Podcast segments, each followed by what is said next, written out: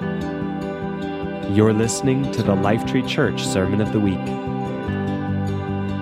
We pray that as you hear this word, you would be encouraged and inspired as you pursue Jesus in your everyday life. Well, I want to be able to just challenge a few things, but first of all, I want to ask you a question. I want three or four responses to this question. What do you think the primary message of Jesus was? Say it to me in one or three words at the most. I love hearing all of the different responses. Uh, actually, Jesus is Lord is really more of a Pauline concept. Jesus didn't go around necessarily doing that. He only said to love God three times in the four Gospels. He only said love one another four times. But the kingdom, it's 129 times. And I want to come and share with you today things that I think are kingdom concepts. John the Baptist said, Repent, for the kingdom of heaven is at hand. Jesus, when he came out of the wilderness, this is what he started preaching. But I want to give us the historical context, a literary context from history so you understand it, because a good exegesis what that means is first seeking to hear and understand before trying to apply it to your own life. Understand it as the original recipients would have heard it and understood it from their historical context, their literary context. So I want to say when Jesus is preaching the gospel of the kingdom, here's several things we need to look at.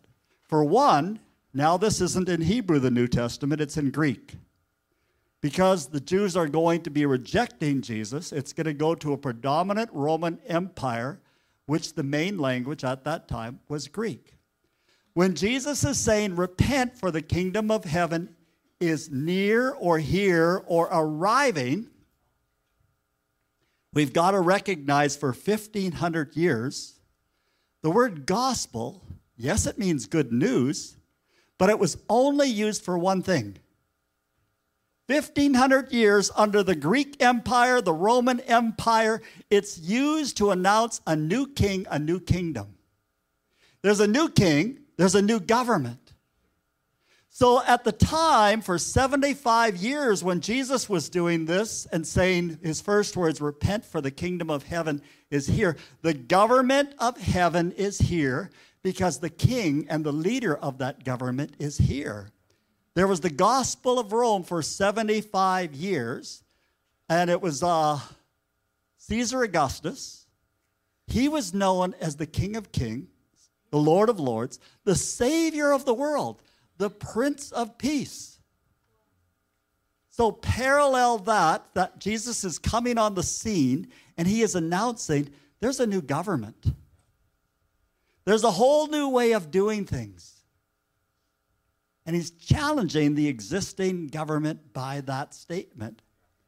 He was a threat to Herod, so Herod wanted to have him dead.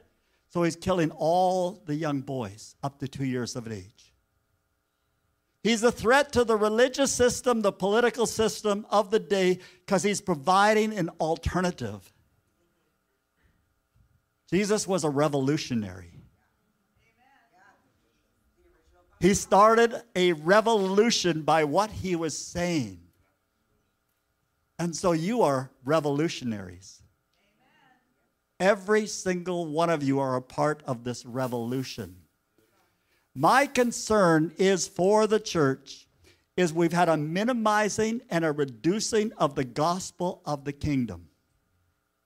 That we're getting people saved so they're going to heaven which I think if that's all we focus on, it's great, but it could be an escapist mentality of how I'm going to get out of here.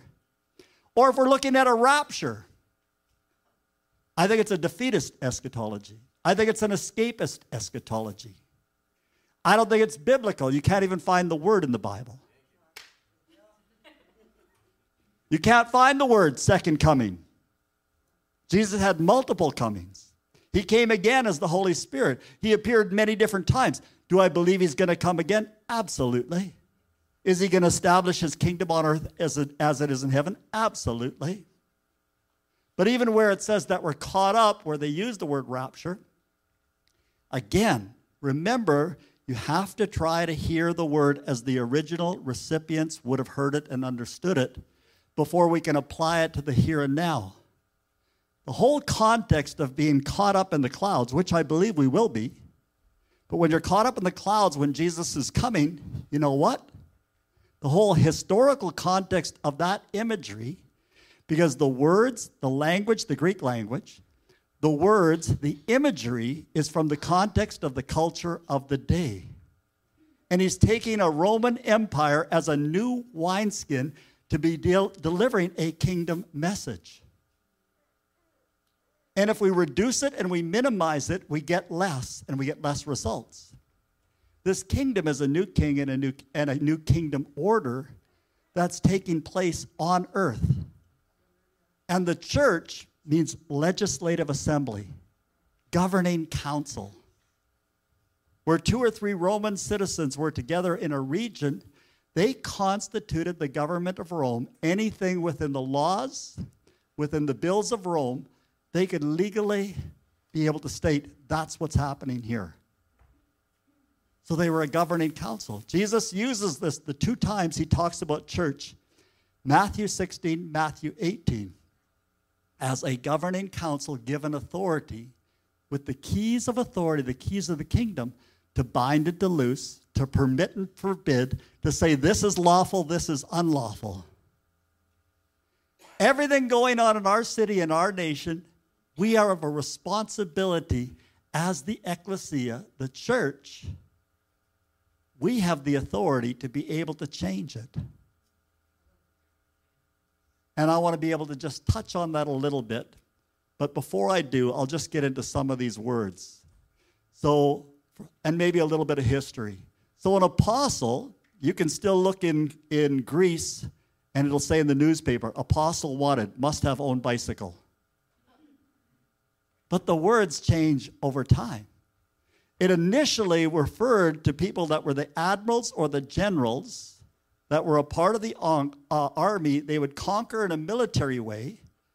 They would send a mayor, which was the apostolic leader, with his government leadership to the region that was like an outpost of Rome. And what they did is they benefited the people. They developed agriculture, roads for commerce, for importing and exporting, irrigation for agriculture, government so, just like Caesar, if Ephesus, Thessalonica, Philippi were rebelling, they would send the army of Rome going and they would reconquer. The Roman citizens that lived in those towns would then come meet the conquering uh, Caesar or his admirals or generals. And they would come and they would meet him. He'd always be riding on a white horse, just so you know. But they wouldn't then go back to Rome with him. He would come into the town and the kingdom order was reestablished. Isn't that an interesting picture? So, our imagery comes from this historical context. Jesus is using a new wineskin, a new language, but imagery. So, an evangelist is a proclaimer of the gospel saying there's a new kingdom, there's a new king, and an evangelist was a recruiter to the cause, conscripting, enlisting people into the kingdom. And so when we start, there's so much I could unpack here, but whether apostles, so when he said, even let's say church or ecclesia, recognize these Jewish boys and these Jewish people of wait a minute, that's a Roman outpost. Wait a minute, apostle, that's a general or an admiral in a Roman army. Wait a minute, evangelist. These were offensive terms to the people of the day. We have to understand that dynamic and to be able to understand how to apply it to here and now. Yes, we're a family. But whether Old Testament or New, the references that we're an army is equally true. That we're this legislative assembly that we're governing. Because of time, and I want to get you into small groups to be able to ask questions of one another, I want to just show you, a, point to a few scriptures, and for us to understand how individually and collectively we are a part of a process of the kingdom coming through us. So we begin, I mean, Jesus preached it, he told us to preach the gospel of the kingdom, calling people to repent, repentance, which is think again. I want you to reconsider. There's another kingdom order and way of living that's different than how you're living. He taught us to pray, Our Father who art in heaven, hallowed be thy name. It actually means venerated, honored, in awe. It's saying, God, I want your name to be famous. And I want it to be famous by your kingdom coming, your will being done on earth just as it is in heaven. To not have a dichotomous worldview that you kingdomize your life, your marriage, your family, your workplace. If you're a Christian, you're in full time ministry. If you're a Christian, you're a full time missionary. If you're a Christian, you're either an apostle, a prophet, an evangelist, a pastor, or a teacher, and usually a combination. If you're a Christian, you're a church planter. You're planting the church in your marriage, your family, your workplace, your school. It's everywhere. William Tyndale died for this argument. He hated that they translated the word ecclesia into church because church means a building in a geographic location, not a legislative assembly, not a governing council. And so he died for that. And as far as I know, from Josh's dad, Bill, that they are descendants of William Tyndale. Josh, is this correct? Family legend? Buddy. Okay. But this is what William Tyndale died for. He wanted a, an accurate interpretation of God's word because he saw the power could be diminished by misunderstanding the word, so they used the word Kirk instead. No time for to get to get into the history. But you're praying for the kingdom to come on earth as it is in heaven. I don't watch or know all of you, but I watch whether sometimes Stacy or Fabio and Leanne, and I see them church planting in their marriage, in their business, and kingdomizing it. Bringing their children through these, not only the Bible, but these books of men and women of faith. And knowing that, yeah, Fabio wants to make money. He definitely does but he's seeking to. Leanne, Leanne may not care as much about that, but they want to see the kingdom come through the work and the business that they're doing, and they're doing everything they can to the best of their knowledge. This is my observation of seeking to bring the kingdom through that context. Maybe many of you are as well, but I haven't been around it, whereas I've been around them and I've watched. And this is what I'm looking for, and I love it. So, a couple of more thoughts, and then I'm going to have you break into groups. Favorite passage of mine to meditate on is Isaiah 51 16. This is God saying to his people Israel through his prophet Isaiah I have put my words in your mouth and covered you with the shadow of my hand which is the Holy Spirit, so that you may plant the new heavens and lay the foundation for the new earth, for you are my people. It's only God's word that has the power, but his word in your mouth is just as powerful as it is in his. When it's spoken by the Holy Spirit speaking through you at the right time and the right place, you are participating in creating the new heavens and the new earth. Why? God, when He created everything, He said it's good. But we messed it up. We don't have to clean it up on our own, but nor is He going to do it all by Himself. He's put us in a managerial stewardship role, and we're going to clean it up with Him. We're not only going to clean it up, we're going to be a part of renewing. That word new heaven, new earth means renewed. The prophets continued to speak about this. Isaiah 65, I think it's 17, Isaiah 66, 22, 2 Peter chapter 3. We see it in Revelation 21. You look at the end of the book, what do we see? I see a bride adorned. It's like this new Jerusalem coming down from heaven to be established on the earth. And God saying, I'm making all things new. It's like this city is a bride, this city is God's temple. We're not going to need the moon or the stars any longer. They may still be there. But if we could show these two PowerPoints, uh, if, if uh, someone, there it is. So this is the size of the New Jerusalem. It's 1,500 miles wide, 1,500 miles high. So each, each dimension is 1,500 miles. So it's going to be a little bit bigger than the old Jerusalem. It could potentially cover like three quarters of the landmass of the United States and then going that height as well.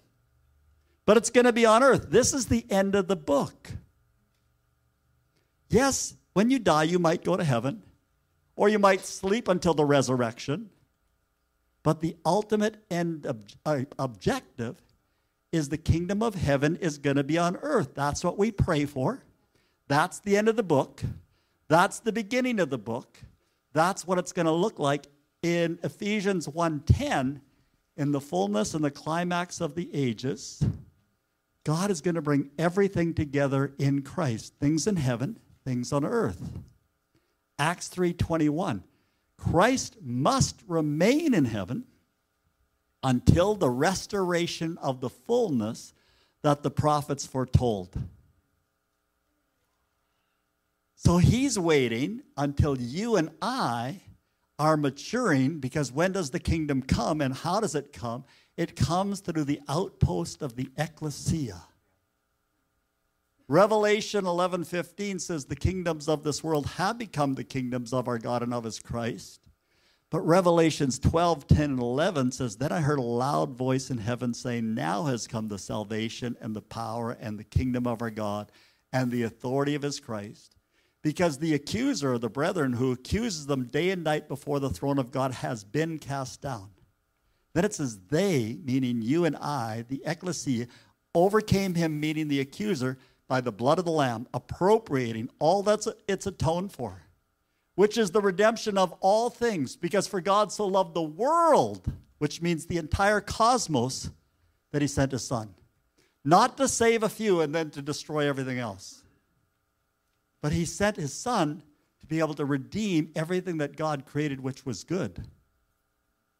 And so Christ remains in heaven until you and I are appropriating all that the blood of Jesus has atoned for by the word of our testimony, which is his word coming out of our mouths. And here's the clincher and we love not our lives so much as to shrink back from death. We are determined as David's men, we're going to make Jesus king and establish his kingdom. We're not going to do it by a physical force, by military weapons, but in love and humility, we're going to do this. If you want great resources, Tom Holland's book, Dominion, he wrote many historical books. This one is 2,000 years of history, how Christianity and the Bible has shaped the entire Western world and how the church, first of all, conquered Rome, but by taking the children that they didn't want, whether the handicapped, physically, mentally, whether it was in the girls, they would the Romans would kill all the baby girls or almost all of them because they just wanted boys, and the church would take them. Or when there was disease and plagues, they would throw out their own family members, but the Christians would take them in. So it was out of this love and compassion and willing to risk their lives to be able to even love their enemies. And Tom Holland does a brilliant job. So whether the book Dominion by Tom Holland, whether how the Irish saved civilization, we can see the pattern repeated again by Thomas Cahill, and how the Irish, after the collapse of the Roman Empire, the Irish were used by God to save civilization by the word of God going out from Ireland into all these places because the entire Roman Empire was burning all literature and going barbaric and into the Dark Ages. Any Irish people in here? I just want to thank you. Your ancestors saved civilization. It's a great book. Vishal Mangalwadi's book on, uh, it's the book that made your world, which is refers to the Bible of how it created our Western world. Or this book changed everything, which is a follow up of how every part of the Western world has been shaped by the Word of God. A simple book, if you want to read the stories, is The Book That Transforms Nations by Loren Cunningham. How through the Reformation, they weren't just getting people saved, but they were looking at what does the Word of God say on government? What does it say on education? What does it say on family? What does it say on social justice? What does it say in every single area of life? And they sought to live it. And they took places like Geneva, which was known as the smelliest city in the world. When you get a revival, I think we're moving into the greatest revival ever in history, but the greatest reformation that we've ever experienced in the church and its effect upon the world that we've ever experienced. But, just like Paul said, there's been a wide open door of opportunity open for me, referring to Ephesus, but there are many adversaries. There's an incredible opposition, but there's an incredible opportunity. And you are a part of that. You living out your identity and your calling is the rent you pay to be living on this planet. You need to know who you are and why you're here. It's about making Jesus king, his name being made famous. Not by force, but by love, by a servant heart. And God wants to give you a strategy to, to see his kingdom come into your marriage, your family, your workplace, education, whatever sphere that you are burdened or concerned with. He wants to give you that. So I want you to just now break up into groups, three to five people, and to be able to just, you know, ask one another, what is the rent that you're paying? The identity you're living out of, the calling you're fulfilling, to be able to see the kingdom come and to see things being transformed around you. If you, you might not know yet, but you, if you just go, you know what, I need to start thinking about this and praying about this. What wherever you're at, I want you to just break up in circles for a few minutes and to be able to ask this question. All right? Ask the questions or share with one another and say, This is what I think I'm here for. So if we could just take about, uh, let's see, it's 11 17. Kate, of how much time? 10 minutes? 10 minutes? Three to five people?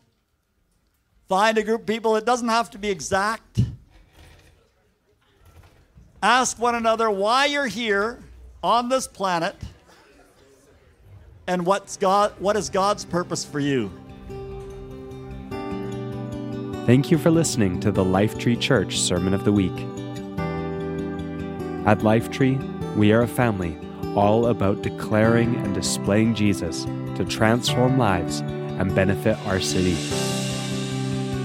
If you'd like to find out more about Lifetree, you can find us online at lifetree.ca.